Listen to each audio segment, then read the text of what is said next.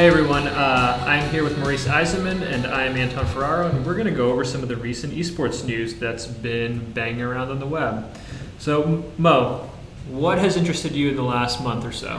I mean, there's there's a lot of stories happening, um, and it's you know it's it's it's really a great time for the industry because every every day there's a new big story coming out. So it's really difficult to pick anything. But I think this, the news that surprised me the most um, was the fact that uh, LA got a second uh, Overwatch spot, and at the same time we got our first uh, European spot. So the LA the LA spot I think went to the Kroenke family, um, probably butchering that name. Uh, and then the uh, first London spot went to Cloud9. It's weird that Cloud9 has to go all the way across the ocean. They're also based out of LA, so it's just like, you know, why why couldn't the Kroenke family go to London and Cloud9 stay in uh, LA? I mean, I don't know. That just feels strange to me. Well, I think the Kroenke family obviously they have they have already a, a setup in LA with some of the other properties that they own. Um, but Cloud9 really is a, is a really big surprise. Um, the I think my con- the consensus, as I tweeted out earlier in the week, my consensus were two things. Like, one is like, does Immortals, and I'm assuming, do they know about the LA spot, and like, They how does have. how does it how does it affect their value? Um, is it a good thing for LA to have, or for any city to have two spots this early without the league actually starting? And the second thing was, why the hell not Fnatic? Like, why? Like, Cloud9 obviously is an amazing organization, but um, Does Fnatic even have the money right now to buy a spot? so that's so apparently, and this is pretty interesting. If you go to their uh, co-founder's Twitter page, Mm-hmm. that he um, he actually tweeted something out like, "Oh, that's a horrible like a great way to wake up with a middle finger from Blizzard in the morning." So, and then if you if you look a little bit further, he basically explains how um, how he he knew that he he wrote them a couple emails like on their bid. So they apparently they had a bid. Mm-hmm. Uh, so they probably had some money. And then they didn't get any response for, for his last four emails. Uh, they assumed, you know, London wouldn't be anything anymore. Mhm. And all of a sudden, you know, you get woken up with this kind of news. So besides the obvious, like, lack of communication from Blizzard, which is not good if you want to be the next NFL, as they're saying. Um, I mean, I feel like Blizzard also probably has a list of people they want to work with and they don't want to work with. So, I mean, from what I've seen, is that they're trying to go to places that I guess are what like non-endemic to the league, and it's like you know, there's the more money. I mean, it's also kind of a huge win for Cloud9 because you know they're not going to have to fight over LA with a bunch of other established orgs.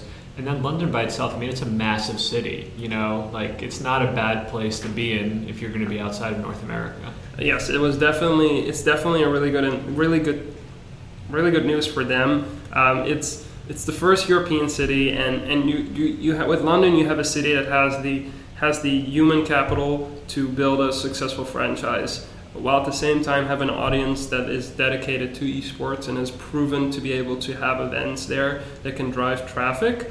Uh, so that's that's that's definitely you know great great move by Cloud9. They also announced um, that they got um, the CEO of Laser Kittens, which was a uh, earlier Overwatch team, Yep. Elysius, I think.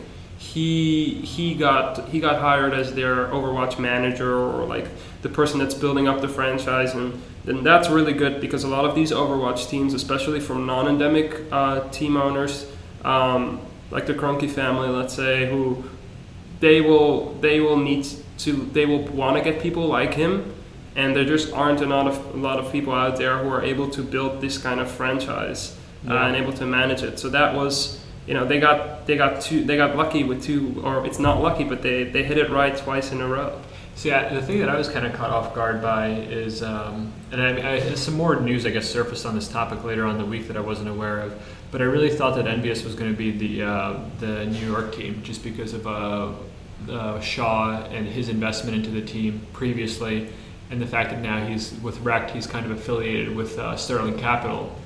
Um, and like when uh, EnVyUs decided to go to Dallas, I'm gonna like you know what is it like they raised 35 million. I mean it's kind of a no-brainer that some of that is for the LCS, some of that is for Overwatch. Um, that kind of caught me off guard. I was really hoping that you know NBS would be the New York team, but you know I guess we're going to still have to wait to see if it's going to be something that was endemic to the space or if it's going to be something totally new. Yeah, I mean, quite interesting. Uh, in in an ESPN article, um, Shaw um, actually had a statement that said that he never officially invested in uh, He in got so much publicity for that. Yep, and that's and that's that's really really interesting because um, one of the things that that was um, that was really was was was was kind of a deal, something that went under the news and like no one heard, no one knew about this. And here you here you have someone who has been making all this news and, and making all this publicity and and you know I don't I, I don't know him personally so I don't want to put words in his mouth. I'm assuming it might have been a miscommunication in the beginning, but here's a clear statement on ESPN Esports that he has has made no investment Yeah. um, which is which is very surprising. But you know, as as someone with with a good connection to Dallas, uh, my fiance is from there, and uh, Mhm. I, I've I've visited a couple times, and I've I've I've worked on on worked and supported with some of the local esports. It's on. It's kind of a hot take, but I think it has a, it has the potential to become the esports hub of the South. Um, Absolutely. I mean, the whole city by itself, it's like it has some of the richest esports history out there. It's like, you know, with all the CPLs back in the day, um, God, what was it? The Hilton Anatole, it's like the mecca for esports. It's like, you know, that hotel bar has seen some things. I mean, the only other bar that I think has seen more is probably the one outside of uh, the Anaheim Convention Center. I mean, that's a pretty legendary one if you go, if you end up over there. Um, no, I mean, I, I think Overwatch is interesting. I really want to see what's going to happen with the New York team because it's like there hasn't been an esports team in New York for a while or an esports presence in New York, and it's the largest market in the U.S., if not the world. And it's just you know the fact that there's so little news about it right now. It's a little you know I have a little of anxiety about that. Yeah, I mean, I, I, I agree, but I think I think with you know you can kind of see see the steps. You see uh, New York companies like the Madison Madison Square Garden and and um, and the the the baseball owner. I'm blanking on his name. AEG maybe no No, AG's in LA. The owner of the Mets, right? Sterling Capital. Yeah, yeah, Sterling Capital. Yeah, all making strategic investments, whether it's buying a team or or or or through some other investments. You know, getting into esports. I mean, it's just setting up setting up the signs. And Overwatch has clearly, and Blizzard has clearly, like you mentioned before, say that they much re- you know you see to the pattern they prefer traditional ownership. People with deep pockets Yeah. who are able to. Um, to bring in, you know, obviously, like put in more money Who have the pipelines to execute their exactly product. and and and also have the have the the physical locations at the same time i mean eventually eventually the overwatch league the plan is for it to come to to stadiums so whether that is you know a, newly built stadium specifically for overwatch with probably smaller seating? Or whether it is using you know the practice ground of, of your of your NFL team or your MLB team or or, or even using the main stadium or, or some kind of room in the stadium for this obviously has has a has a huge benefit from a facilities perspective. Um, and I think it's just a matter of time till till New York gets some get some get some really really good esports esports players Here's my question for you. Yeah. All these owners, you know, like once they're getting their infusion of capital from Madison Square Garden, AEG, or whoever, they're, they're going out there and they're like, you know, we're going to be supported by teams who know how to run local events. Um, I think it's worked with traditional sports, but what worked yesterday doesn't necessarily mean it'll work today. And there's a lot of people on the fence, on both sides of that fence. Um, do you s- anticipate any difficulties or friction with traditional owners pushing esports owners in a direction that's, you know, maybe in conflict with how things are done in esports? Absolutely. I think there are two new things that are part of the Overwatch League. One is regionality, so having cities, uh, which is normal in traditional sports. Is it's what drives traffic, and the second is franchising, right? And I think what like what you're saying, I'm positive about franchising. I think that's very, Absolutely, yeah. very much the way, especially for especially for our endemic teams. This is the way you create capital and No, create and value. I mean, the, the thing that killed me before franchising was that you'd have these teams that would enter the LCS, they would buy a team house, they would buy all these, um, you know, facilities, they would, you know, put up the startup capital, And then six months later, once they were relegated, all of that was wiped away. So the next person had to build it up from scratch. That is so much waste. Yeah, and it has to do with you know creating long-term sponsorships. If you're a PSG, and we all know the failure that they had in in, in, in league, but they they invested a lot of money. PSG, I'm sorry, which team was Paris? Saint Germain. Oh my God, Yeah. yeah. So they so they they invest a lot of money in, in this league, and then and they they drive sponsorship. Obviously, the sponsorship deals that PSG makes aren't one year sponsorship deals; they're long term sponsorship deals. And here they cannot go to their investors and say like, hey, you know, uh, Coca Cola invests you know X amount of money over the next five years if they can make sure that they can stay in the league for that long. Yeah. Um, so I'm very, very happy that we're getting franchising, um, whether it's Overwatch, whether it's League, of, whether it's whether it's the LCS. I'm a little less excited about regionality, um, not because of having these having having a place for people to come, and I think it's good to have these teams play against each other. But it's not. I believe it's not what it makes it up. What it, it, it says it's going to be. You know, their ideas are. You know, we're going to fill up stadiums with Overwatch players. Yeah. LCS maybe a small, a smaller venue week after week. Yeah, I mean, Uh, it's like that LCS venue, it's like what, 200, 300 seats maybe? Yeah. And it, I mean, that's something that's huge, been around forever. And I mean, yeah, I guess like, if, I guess if you think about it, it's like, you know, there's something called like region exhaustion. So it's like, if you're in LA, it's like you're not going to go to the LCS studio every weekend. But if, you know, it's more of a traveling tour, you know, and they come to New York, I think that, you know, a bunch of people will be excited to go.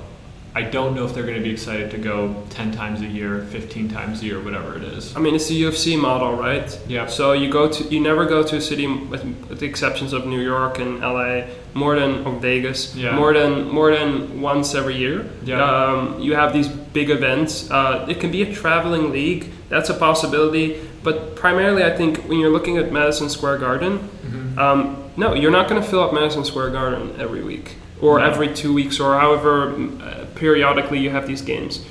But one of the things why I'm so interested in the fact that uh, CLG is being bought out and ho- uh, you know hopefully for investment in LCS is that MSG actually has a theater, right? Yeah. And uh, here you have I think a thousand seater, which you don't need to fill up the whole th- the whole yeah, thousand. ESL ran an event there a couple times. Right? Yeah. yeah, So here you have a here you have an event that here you have a space that that is much more realistic. yeah. Um, and and I think that's kind of the way to go. You know, you build it up slowly if you want to have regionality. But it takes away one really big part of, of esports um, is the fact that, that there is no regionality, Yeah. and that you can be a kid from from from Singapore. I, I yeah. I mean, to your point, I think one of the things that teams are struggling with is you, fans get attached to players, right? And then they don't really stick around for the team. So as players move around, you know, the team is kind of you know at the mercy of the players. And if the team for some reason now can offer an attachment that's you know some players and some regionality, I think is a huge win for them. Also, to your earlier point about like the whole UFC model, I mean that was the MLG model for you know ten years or so, and if they're going to be the operators for the Overwatch League, I mean you know they knocked it out of the park last weekend with the Call of Duty event. Incredible. It'd be great to like you know maybe see that for the next year or so. I mean, I think, um, and, and kudos to MLG, and, and obviously, you know, just for the record, Anton, you have you're an MLG alum, Yes. so obviously a little biased, but Little I, biased. I'm I'm not an MLG alum, so I'm I'm not as biased, but um, I have to say that you know, watching the champs, it was it was tremendous, and especially knowing that the staff that MLG works with, the numbers and the budget that they work with, is a lot leaner than some of your other favorite uh, leagues, and as far as I know. So I to to be fair, and uh, you know I'm biased. Um, the publisher-owned leagues have much larger budgets than the independent leagues. So just when you're comparing, you know, that MLG event, you know, bear that in mind. You know, they I don't think that they spend what is it like? Riot spends twenty million dollars on their mid-season invitation. I don't think MLG was spending twenty million on No. that event. I was I wasn't comparing it to like your local league or maybe even ESL. Yeah. Um, I was comparing it to a, to a Riot or to to to possibly even you know the things that, that Blizzard is doing with the Overwatch League. Yeah. Um, so clearly, you know, tremendous job done, and it's and it's really. Um, I sent it to some of my friends that are in sports business, and that are have nothing to do with esports. And I, I showed them. I'm like, just look at this. Like this is a masterclass of how a lean team can build a great production. Um, and yeah, I'm very very excited to see to see um, to see what they will do with Overwatch, um, and especially the league. And and that's why it's going to be interesting because all of a sudden you have a team that is very small, right? That now all of a sudden, you know, do they need to do all the productions in every city? Like, do they need to have a presence in in Austin and and in LA and in New York? So I feel like if we if they do the UFC model for the first year, it does help to have the same guys doing it over and over again. Um, just because as you're traveling around, it's you know you, you get your rhythms and whatnot, and it's throwing new faces in every single time, even for the little stuff. It's going to make it much more much harder. So if you know, based on my experience, I would say that yes, it is the most efficient way to deliver the best product is to have the same, you know, 20 to 50 guys, you know, on the road for all those events. That's what they did for the last year, and it was great. No, but um, so just yeah, I, I agree with you. I, I, my mind was just going a little further and looking at the year or two after. I think, I mean, I think a year or two after, it's going to have to be all these arena operators like MSG or AEG that are buying into the league. MSG didn't actually buy into the league, but you know, Sterling, you know, they have their own Met Stadium. I mean, their goal is to sell tickets, and they're, and I think that they are going to want to run their own productions. Um, I think that you know, MLG will act like maybe as a consultant or something and tell them how to set it up, but ultimately those guys want to control that revenue stream, and I think that um, a potential Overwatch league will be stronger for it. I think so too, but at the same time, that can bring a whole lot of difficulties with them. Oh yeah, totally. Seeing, you know, just Somebody's going to hire the NASL sound guy. so, well, so, so I, that's one thing. I think some. I think they're going to hire like um, MLB executives for like for like uh, you know, let's say the Mets. They're going to use their own production people most likely. Yeah. So here, you know, it's going to be hilarious. Someone who is used to making a, a, a telecast, as they call it, Yeah. for for like an average age of 50 or 50 years old, all of a sudden needs to do an Overwatch league. Yeah. Uh, might have some cringy moments. I hope. I hope uh, MLG has has some serious serious hands in this. Yeah, no, I mean, I, I think that you know the the handoff should be slow. All right, so moving on from Overwatch, the one name that I've seen pop up over and over and over again is Tencent, and I think that they've made a couple of interesting moves. Um, so the, the most recent piece of news that uh, came out was that that Tencent supposedly, in quotation marks, air quotes, invested in Bluehole, the ma- maker of Pub Battlegrounds. Pub Battlegrounds came out today and they said no, Tencent is not an investor. When I dug into it on social media, one of the interesting theories that I saw, and this is not confirmed, um, but it would make some sense, was that Tencent bought out some of the early investors in Bluehole, and I think the shares that were the share price that was mentioned, or the share amount was 15%. Um, so I think that it's great for the early investors that you know Tencent, you know, allowed them to grow their money. I think it's scary for Bluehole if they don't want to be part of Tencent. That Tencent, there's a giant behemoth, now has their claws in your company. I mean, what are you, what are your thoughts on that? I I have been I've been a Tencent admirer for like years, and and and it's just Tencent and Amazon. I think are the two most interesting companies in our in the field in esports. I've just seen Tencent swallowing game game publisher, specifically esports publisher, after each other, and I think um, and the, the one thing that a lot of people forget is that if you want to get into if you want to have Chinese distribution, it is very difficult to do that um, without having some involvement with Tencent. Yeah, Uh, absolutely. So, so I think that you know Bluehole Studios, if they don't want this, obviously it's, it isn't good. But it's kind of making a pact with the devil, where you have to you have to let Tencent in in order to get into the Chinese market, which is such a huge market. What do you think, Anton?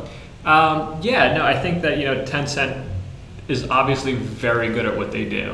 Um, I think that you know if you are China is a massive, massive market, so I think that's good. I think that the only situation where this is bad if is if Bluehole if it wasn't in Bluehole's plan, and at that point it's like you know you you grow this baby, and then you know this baby all of a sudden has a foster parent that you know you didn't really want. Well, I think just for just for our listeners who um, might not fully understand the the Yeah. humongous reach of Tencent. Here's just a, a handful of companies that like Tencent either fully owns or has investments in. Yeah. So they own they own all of Riot Games. They own all of Riot Games. That last seven percent, by the way, that they bought out, I heard went for a massive amount of money. There was a blog actually recently of uh, guy was it Dustin Beck's house that he bought in L.A. and it's like, oh, that's the Tencent money. They they also they also own about 25% of Activision Blizzard. I heard Um, it was less than that. Yeah, a little less than 25. Okay, right? I thought I heard five, but I'm not 100. Really? I don't think it's 25. 25 feels way too large. It could have been five. Um, But I- they own they own part of Activision Blizzard. Yeah. They own, and this is I don't know how correct this is now that now that, now that you've said this, but they own a, a, a majority stake of Supercell. Yes. So here you have two, three, and, and there are a lot more like Epic Games, Glu Mobile, All uh, of Smite. What is it? Smite. That's is that Epic or is that somebody else? I think it's Epic. I'm No, not. Hi-Rez. They own all Yes. of Hi-Rez, which They- is like three games. They own they own Twitch's competitor Douyu TV. Um, okay. I don't. Two different demos, but okay, I'll give it to you. Yeah, but I'm just saying, like, here's how far their reach goes in esports and gaming in general. Yeah. Like, if there's a company that's making moves, most likely Tencent has their hands in them. Yep. Um, and and this is this is really unique in the industry. And, and, and, and what's really really interesting is that when you're talking to to a casual esports fan and you mentioned the name Tencent, they have no idea Yeah. who this is. But here's a company that probably owns partially or either fully owns, in case of Riot, the publisher of your favorite esports title. Yeah. So truly fascinating. So, a little side note, but this was like an interesting number. Um, I was talking to my friends over at Gamoloco, and they were reviewing viewed hours for Overwatch versus Paladins.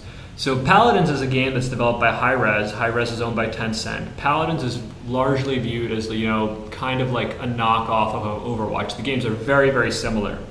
What blew me away was that the Shanghai Overwatch Invitational was the same weekend as uh, DreamHack Valencia's Paladins finals. Viewed hours total for those. So Overwatch, I think, was at around 750,000 viewed hours on Twitch, and Paladins was almost at 500,000 viewed hours on Twitch. And for a game that you know you barely hear anything about, to basically be on par with Overwatch or like you know at half, that's insane. That's like that's like one of those wins that's creeping on the border. But what's really interesting with Tencent is the moment they buy into a game or they distribute a game, they actually um, a lot of times change the game and make it free to play. Yeah. Um, so uh, one of the things is I think they own a distri- they, they do distribution for Rocket League in, in China. Yeah. So actually, one of the big changes that Rocket League had to do it's in it isn't a free to play game in the U.S. You buy you know you buy your 15 bucks to buy Rocket League. Now you have you know almost everything, maybe some skins you need to buy, but that's about it. Here, when, when, when for Tencent, it needs to be a free to play because that way it lowers the barrier completely for the Chinese market. Yeah. They know their market through and through, and they know that if they can just get as many much users as possible, um, they can get an audience and they're trying to get complementary products onto their platform, right? Yeah, it's yeah. I mean, 100. percent So the other like so th- that's the most recent Tencent headline. But for the, like the past month, there's been a lot of interesting murmurings. Um, one of them was that Tencent revealed a five-year plan to create a 14.6 billion east dollar esports market in China. So I mean, 15 billion dollars. That's probably the largest number I've heard of thrown around in esports, Newzoo or otherwise. Well, that's about 14 times the esports market right now, I Yeah. think, maybe even more. So, And that was good. And then the other one that I saw that was interesting was that Tencent just hired um, Droga 5, which is a huge uh, advertising company in New York. Um, they're famous for their experiences to do their US creative. So I'm trying to think of what Droga 5's past clients were, but the fact that Tencent actually hired a US agency to focus on US marketing, I think that we're going to see some massive moves in the coming months. well, I think there are two there are two points where uh, Tencent had huge growth for the U.S. market. Uh, number one is, is pretty pretty logical, but they have certain games that, that they make themselves. Um, one of them uh, being Honor of Kings. Uh, sometimes it's, it's called something else Kings, but I think Honor of Kings is the best translation. Yeah. And this is basically their take on making a, a mobile League of Legends. That's basically what it is. Yeah. And this game is so popular in China that actually they had to restrict the number of hours that minors can play Yeah. to, to about an hour if you're under 12 and like between two hours if you're 12 to 16 and this game is so incredibly popular, and and and, and it it just launched or it's or it's about to launch in the U.S. So this is incredible because here here you have uh, something that is so incredibly popular coming into the US, but they need marketing for this. And I think that's one of the reasons why they're looking for actually US agencies. And one of the things that they've done that is really interesting is they actually um, bought the rights to uh, or, or licensed Batman as being one of the playable Oh, skins I in the game. that, yeah. So he, Like Infinite Crisis comes back. Yeah. so here's clearly like here's a here's a they have the budget clearly to Yeah. do these type of things um, and they're they're they're extremely interested in penetrating the U.S. market not through just acquiring companies but with their own IP. Yep. Um, the second thing um, is that, and I don't, I don't think that is that that I think that is a long-term play, but they basically own Steam's competitor in China. Yeah. They have their own, it's WeGame or something like that. It's called, and it's their it's their own uh, kind of online platform to buy games, and it's really really popular in China. Um, and Steam Steam hasn't really been challenged uh, in the in, in Yeah. everywhere else. I mean, China they're having difficulties, but er, any, anywhere else they're they're king. So it's it's only a matter of time to see if if uh, if Tencent can can try to break that. Yeah, I mean, speaking of Steam and showing like a lot of their cracks, some of the U.S. numbers for Dota 2's international they looked a little low. I mean, would, do, do you have any thoughts on those? I don't know. I haven't I haven't really seen those numbers. I actually saw some positive numbers. I think overall, um, but the U.S. numbers could, could be low. Um, to be honest, I'm not I'm not too too big of a of a Dota 2 follower to tell you about Yeah. that. Um, I'm actually trying to pull them up right now, but what I did see was that they were uh, just a little bit higher than what they were last year. I'm trying to pull it up right now. Um, so, but yeah, no, I mean, it, Dota 2's international was pretty cool. I mean, it's you know they obviously figured out a great model for it. What is it? They put 24 million to prizing, probably maybe 20 million on production, and then 50% of that goes to them. That's basically like you know, it's a pretty healthy blockbuster cinema movie, and uh, so I mean, props to them um, keeping it going. I think it's going to be scary for the community the moment that an international raises less money than it did before. Yeah. What do you think the implications of that are going to be? Well, I think this goes all to the whole like open versus closed system. Like you know, like Valve with Dota has has been has has really have one system where they let the fans fund fund a lot of it, and you know I don't think Dota has risen in popularity. I think it's staggering. So I think it's only a matter of time until an international does not get as high, maybe next year or the year after, because this this year they got you know 23 million or something as their prize pool, which was ridiculous. And and um, I don't think I don't think two three years from now they'll be able to reach those numbers. Yeah. Um, and I think it's just a, it's going to be a wake up call for the community. Um, I mean, Dota. The, the problem with Dota, in comparison to an, an Overwatch or any other of the of the newer esports titles, is that the barrier to entry is so incredibly high for a casual fan. In order to watch Dota, I watched some of the of some of the international, and um, it was really difficult for me. And and um, and I have a friend who's who plays Dota very very actively, and he said it cost him like two three hundred hours of playtime before he actually understood what was going on and, and, and during the during the international actually fully understood the little nuances. Now compare that to to Overwatch, which you know I think Dota still is miles ahead of Yeah. Overwatch. But just saying, as far as future potential, I mean, that's a problem that Overwatch is going to have. That game, it's it's you know at least with Dota, you have that you know God view where you can kind of see the action that's going on, and it's like you can tell like oh they're running to the other side of the map, Yeah. they're trying to knock down their castle. Whereas like with Overwatch, it's like they're pushing the car, but this guy's just. I mean, I guess it's like similar, but I mean, I, I haven't. I feel that Overwatch productions do need to improve in terms of you know the barrier of entry like it's very it's hard to follow the action sorry so just to backtrack a little bit i did pull up the numbers if you want to glance at it um, so english peak was 514000 viewers and the overall peak was 11 million viewers um, so basically something like 90% of the active audience was watching in china um, the I think the and the overall peak I think did occur during the finals. Um, Twitch peak was eight hundred fifteen thousand. Um, Dota also broadcasts in game, which I think is something that a lot of people. I think it's a good move on Steam's part. I think that a lot of people are starting to get a little leery of Amazon owning Twitch and then potentially using having Twitch become another Steam, um, where you know you're paying 25% of your you know margins to Amazon to distribute your game. I mean, yeah. What What are your thoughts on that?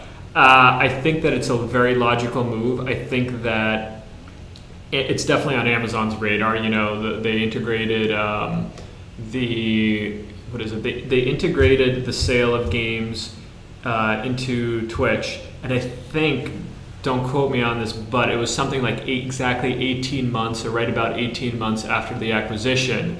So I think a lot of the guys that that were on the Twitch side that sold the company had performance clauses, and uh, you know, into putting that feature in was probably one of the clauses that allowed them to you know get some more of that Amazon money because you know it's like you know you're avoiding clawbacks. I thought the timing was super interesting. I heard that going around.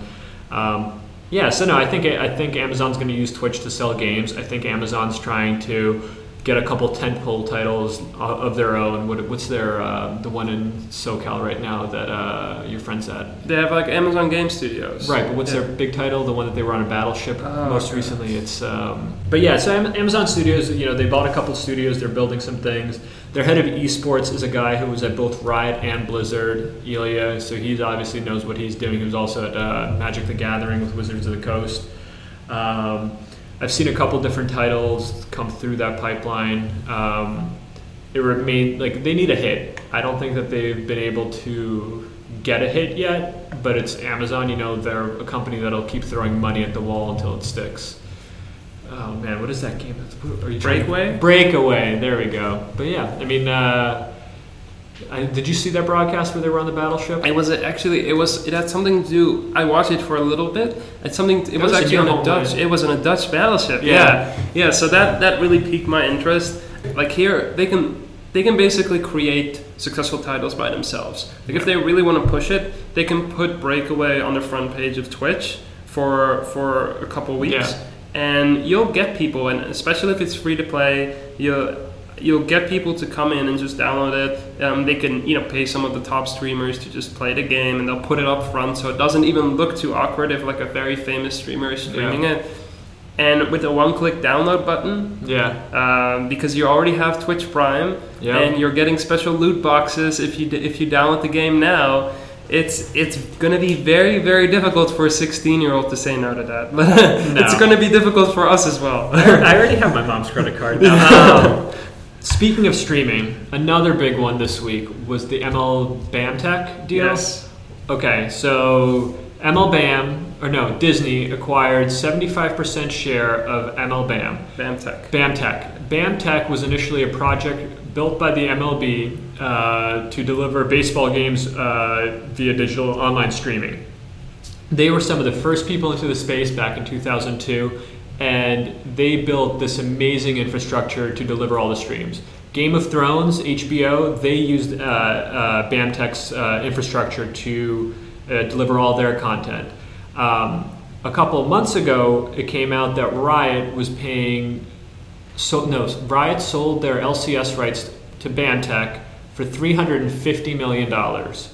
Then earlier this week, after the Bam, after that Disney announcement, there were some rumors that um, BAMTech was kind of a little bit behind on their uh, deliverables for LCS. A couple months. A couple months.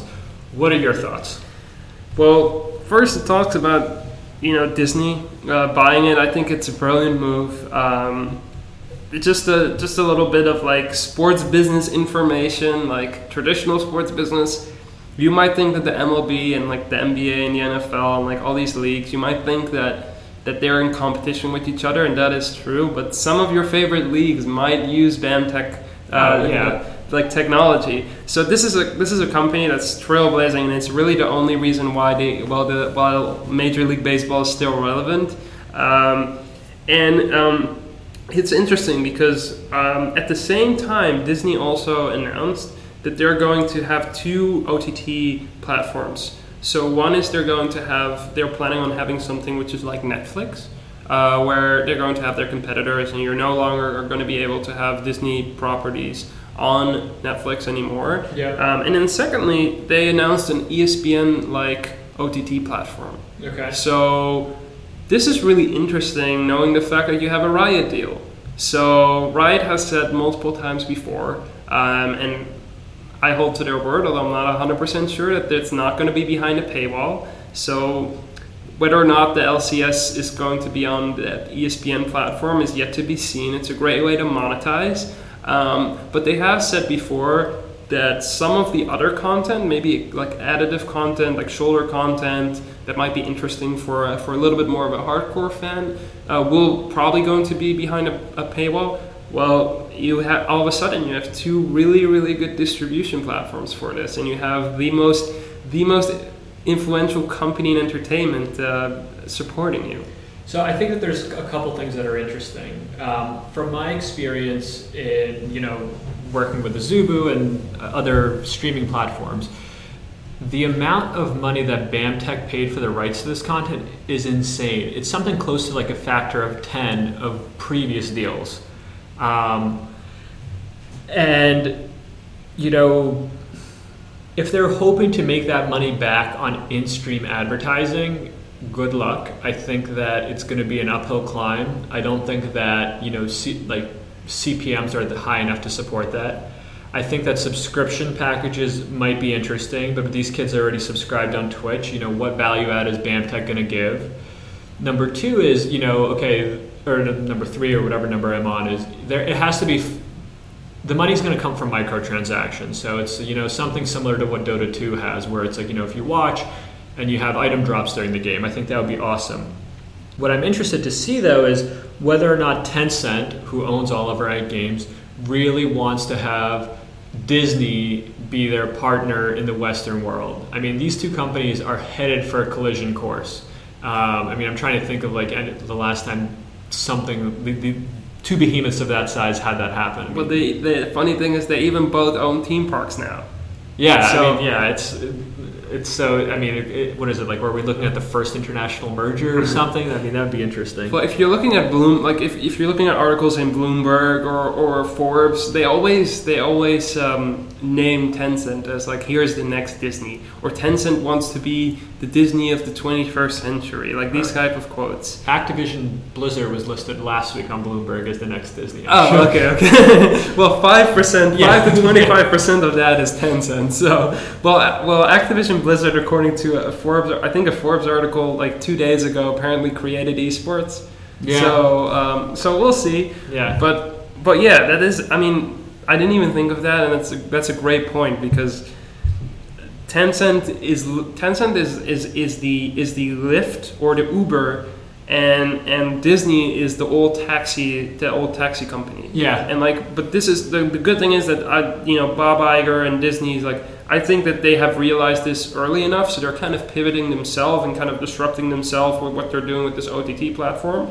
But at the same time, um, I cannot imagine Tencent, who owns the game of of League of Legends, it's like owning the Mhm. rights to the game of football. I don't know if, if let's say ESPN owned the rights to the game of football and NBC all of a sudden wants to bid on the NFL. I don't know. I don't know how far they would let that go. So that's that's really interesting, um, and it's especially interesting to see if they're if if Tencent is willing to kind of cannibalize their own business.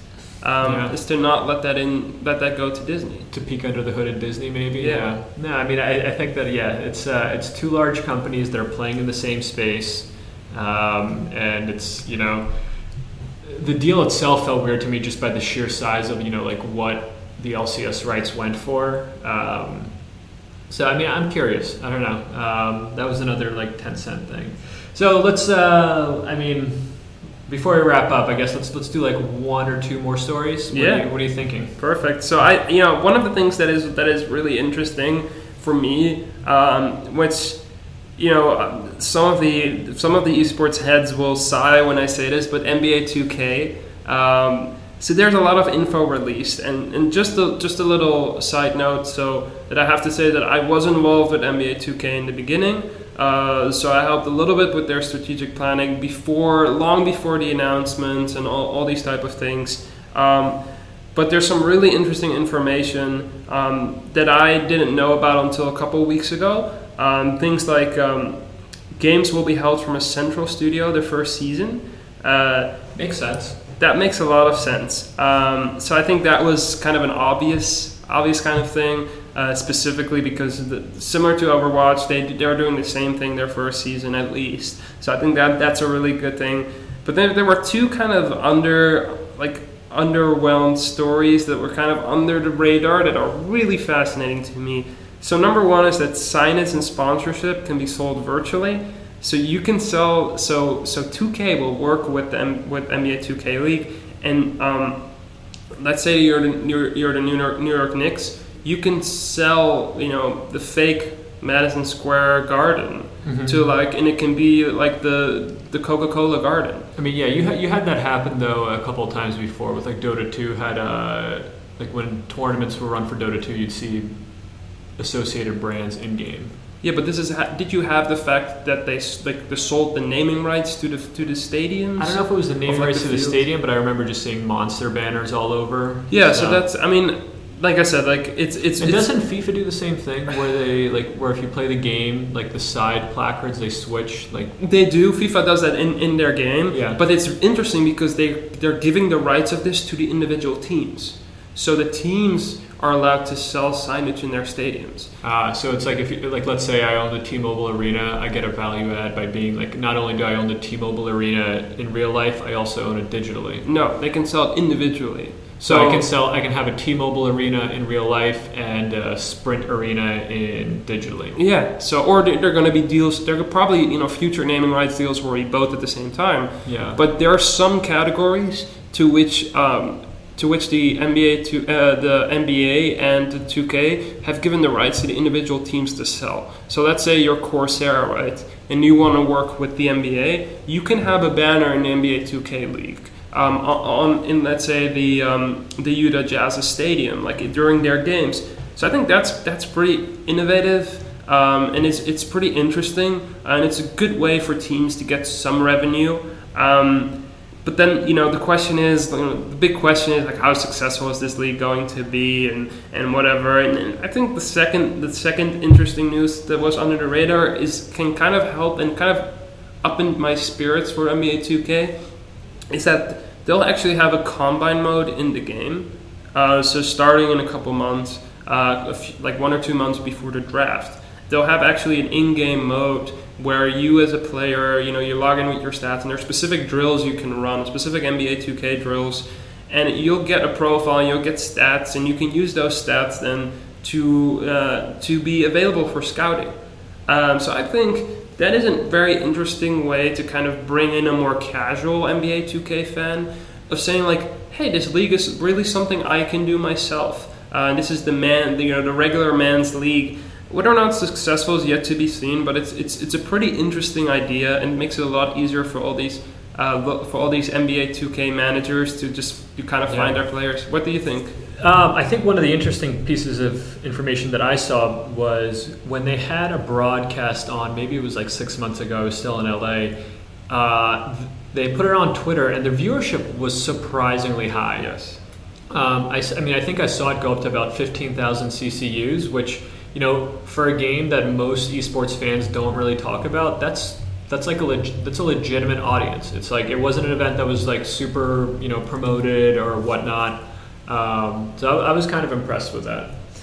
So I think for fun, let's look back and do like a little time flashback to 2016 and, look, and read some headlines from a year ago and see if any of them made any traction. So let's do like a doo-doo-doo-doo, doo-doo-doo-doo, doo-doo-doo.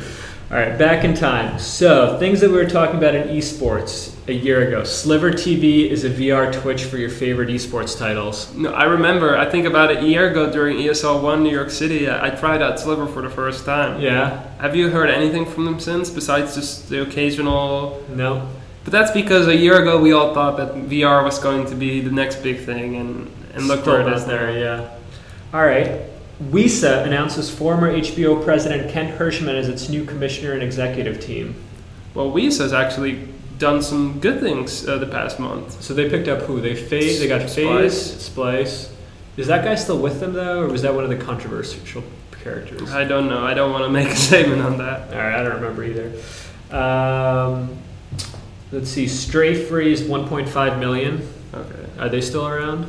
probably not. I, I they're not making headlines at least. Yeah, I, I remember that they sponsored a bunch of ESL things, and I haven't seen since then. Um, Twitch swallowed up the Curse brand. What do you think about that? I think that's a big one. That's big, yeah. I mean, you know, clearly it's a good move. What you're seeing what they're doing now with their desktop app, and they're they're. I mean, the past couple months they've integrated a lot of Curse stuff into into into their into their native brands and native apps. So I, yeah, I think I think that was a really good move, and it's it's it's it's very logical to, to, to kind of Amazon's idea where they want to get as much as much community surrounding their their their their platforms and they want to get as much of your time as possible as Yeah. well so they don't want you to go they don't want you to go on discord and do something while, while you can do it while you're watching twitch anyways so so I, I think that was a really good move No, you? absolutely. I think Discord was eating into a lot of their market share in a lot of the places they wanted to be. Uh, I think Curse is kind of helping them. I think Discord is still better at what it's doing, Mhm. and I think with their screen sharing idea, I think it would be interesting if. Um, the, the one thing that I've always wanted since my Halo days was an instantaneous screen share. And I think I've blogged about this before, but you know, if you look at Twitch, the value proposition there is if I watch, um, trying to think, Lirik, I'm watching Lirik because Lirik will entertain me, right? So Lirik gets 75,000 viewers or whatever, and it's great for Lirik. Um, then I, I go on and I stream, and you know, I'm probably a terrible streamer, and nobody watches me, and then I feel bad because it's like, you know, like, oh, like I'm not providing value, and it's like, you know, I'm not getting that reinforcement of seeing a massive amount of CCUs. And I think what Discord's value add is going to be is something like uh, streamers will not entertain you. Streamer streamers will make you play better. So the Mhm. idea is, it's like if you and I are playing games side by side, and like, or if you and I are playing a game, you're at home, I'm at home, I can watch what's going on on your screen while I'm playing my game and get additional information. I'm almost like stream sniping my own teammates, and so that's something that we saw a lot of in Halo 1, which is one of the games that I picked up on. And if you looked at the top players, they wouldn't even talk to each other. All they did was just watch their screens and act upon it. You know, the Ogre Twins. Um, so I think if you know if you incorporate you know some some element of screen watching your teammates and you know the incentive to stream is I will provide more information to my teammates so we will are more likely to win. I mean that's a huge vertical for Discord. You're essentially making players become better gamers. How do you think the big question with Discord is, which is with many startups, but specifically Discord, as they're growing so much, is you have this community now, but their biggest issue is monetization. There's little to no happening. Uh, I mean, I, I, it's. I'm not worried about it. The I'm more excited to see growth. I think that you have to. If you don't have the growth, it doesn't matter if you monetize or not, right? So they, they've reached kind of that level of growth. I think that you know Twitch was able to monetize or eventually figure out a way to monetize. I mean, I think they still lose money though, to be honest. Um, but you know, you, with the features that Twitch is rolling out, you know, selling games or you- um, subscriptions or advertisement or you know their own internal sales efforts. Um, I think Discord will be able to get there. I think that there's a lot more. There's a, there's definitely a lot of opportunity for them. I'm not worried about it right now. Yeah, fair enough. Any other stories? Um, and let's see, from a year ago, uh, Twitter streamed its first esports competition. That was at the end of July. What do you think about Twitter? Just hired their new head of uh, gaming, a former Rishi. MLG alum, Yeah, right? I love Rishi. Yeah, I, I like the fact that there are, there are various distribution options for esports. You know, having and Twitch is an amazing platform, and I love Twitch. But having Twitch as like the end all be all for watching watching esports, especially the bigger tournaments, it is not good for the industry. Especially as as exclusivity becomes a big part of esports, you want to be able to not only go to Twitch but go to let's say Twitter and say, hey, you have this platform. Um, we have this or YouTube gaming, and we want to sell this to you. So I think it's great. Um, from what I've known, and this is just from numbers from twi- from from Twitter themselves, I remember I was at hashtag Sports in Midtown, which was like a conference, and the head of sports for esports, the head of sports for Twitter spoke, and she was saying how Halo, the Halo tournaments, which according to their numbers, and I don't really believe it, but you know, let's let's just keep our I've, face I've, value. I've, I've seen those numbers and I've worked on a Halo tournament last month.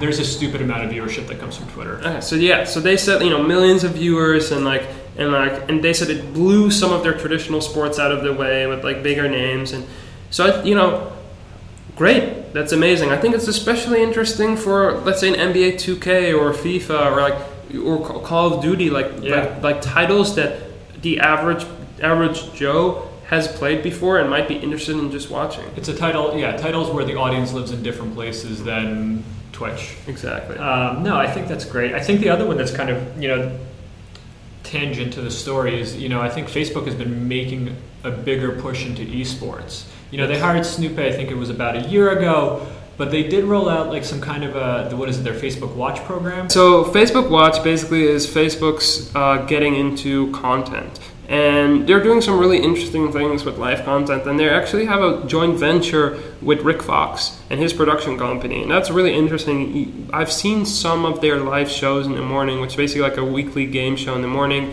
They're going to do some more exclusive content, some some more behind the scenes content, and that's really interesting. And and as um, as uh, as I overheard uh, uh, some someone I, I really really trust in, in OTT network say is that content is the Trojan horse, and I would like to add a little bit to it. The the, the Trojan horse for content is sports and esports Yeah. because you know getting a good show is, is interesting but you know you can watch it later you know you'll, you'll, you'll watch it you know different times. But if you have if, if you can only go on facebook to watch the lcs i'm using that as an example or, or the nfl you'll make that facebook account and you're like oh screw it i'll get i'll get back to facebook or i'll go to twitter. And once you're on there they can get you in with the rest of the content. Absolutely. All right. Well, Mo, I think this was a pretty good initial episode. i think so too Yeah. And uh, guys, uh, Mo, where can people find you? Well, um, you can find me on. It's a really, really uh, awkward username because it's a mixture of my gamer tag and my last name. You can find me at Moishi Eisenmann, which is M O I S H I E I S E N M A N N. How about you, Anton? And you guys can find me on Twitter at Joker Can't Spell, J O K R Can't Spell. There's no E in there, so if you understand the joke, more power to you. And uh, thank you guys for tuning in.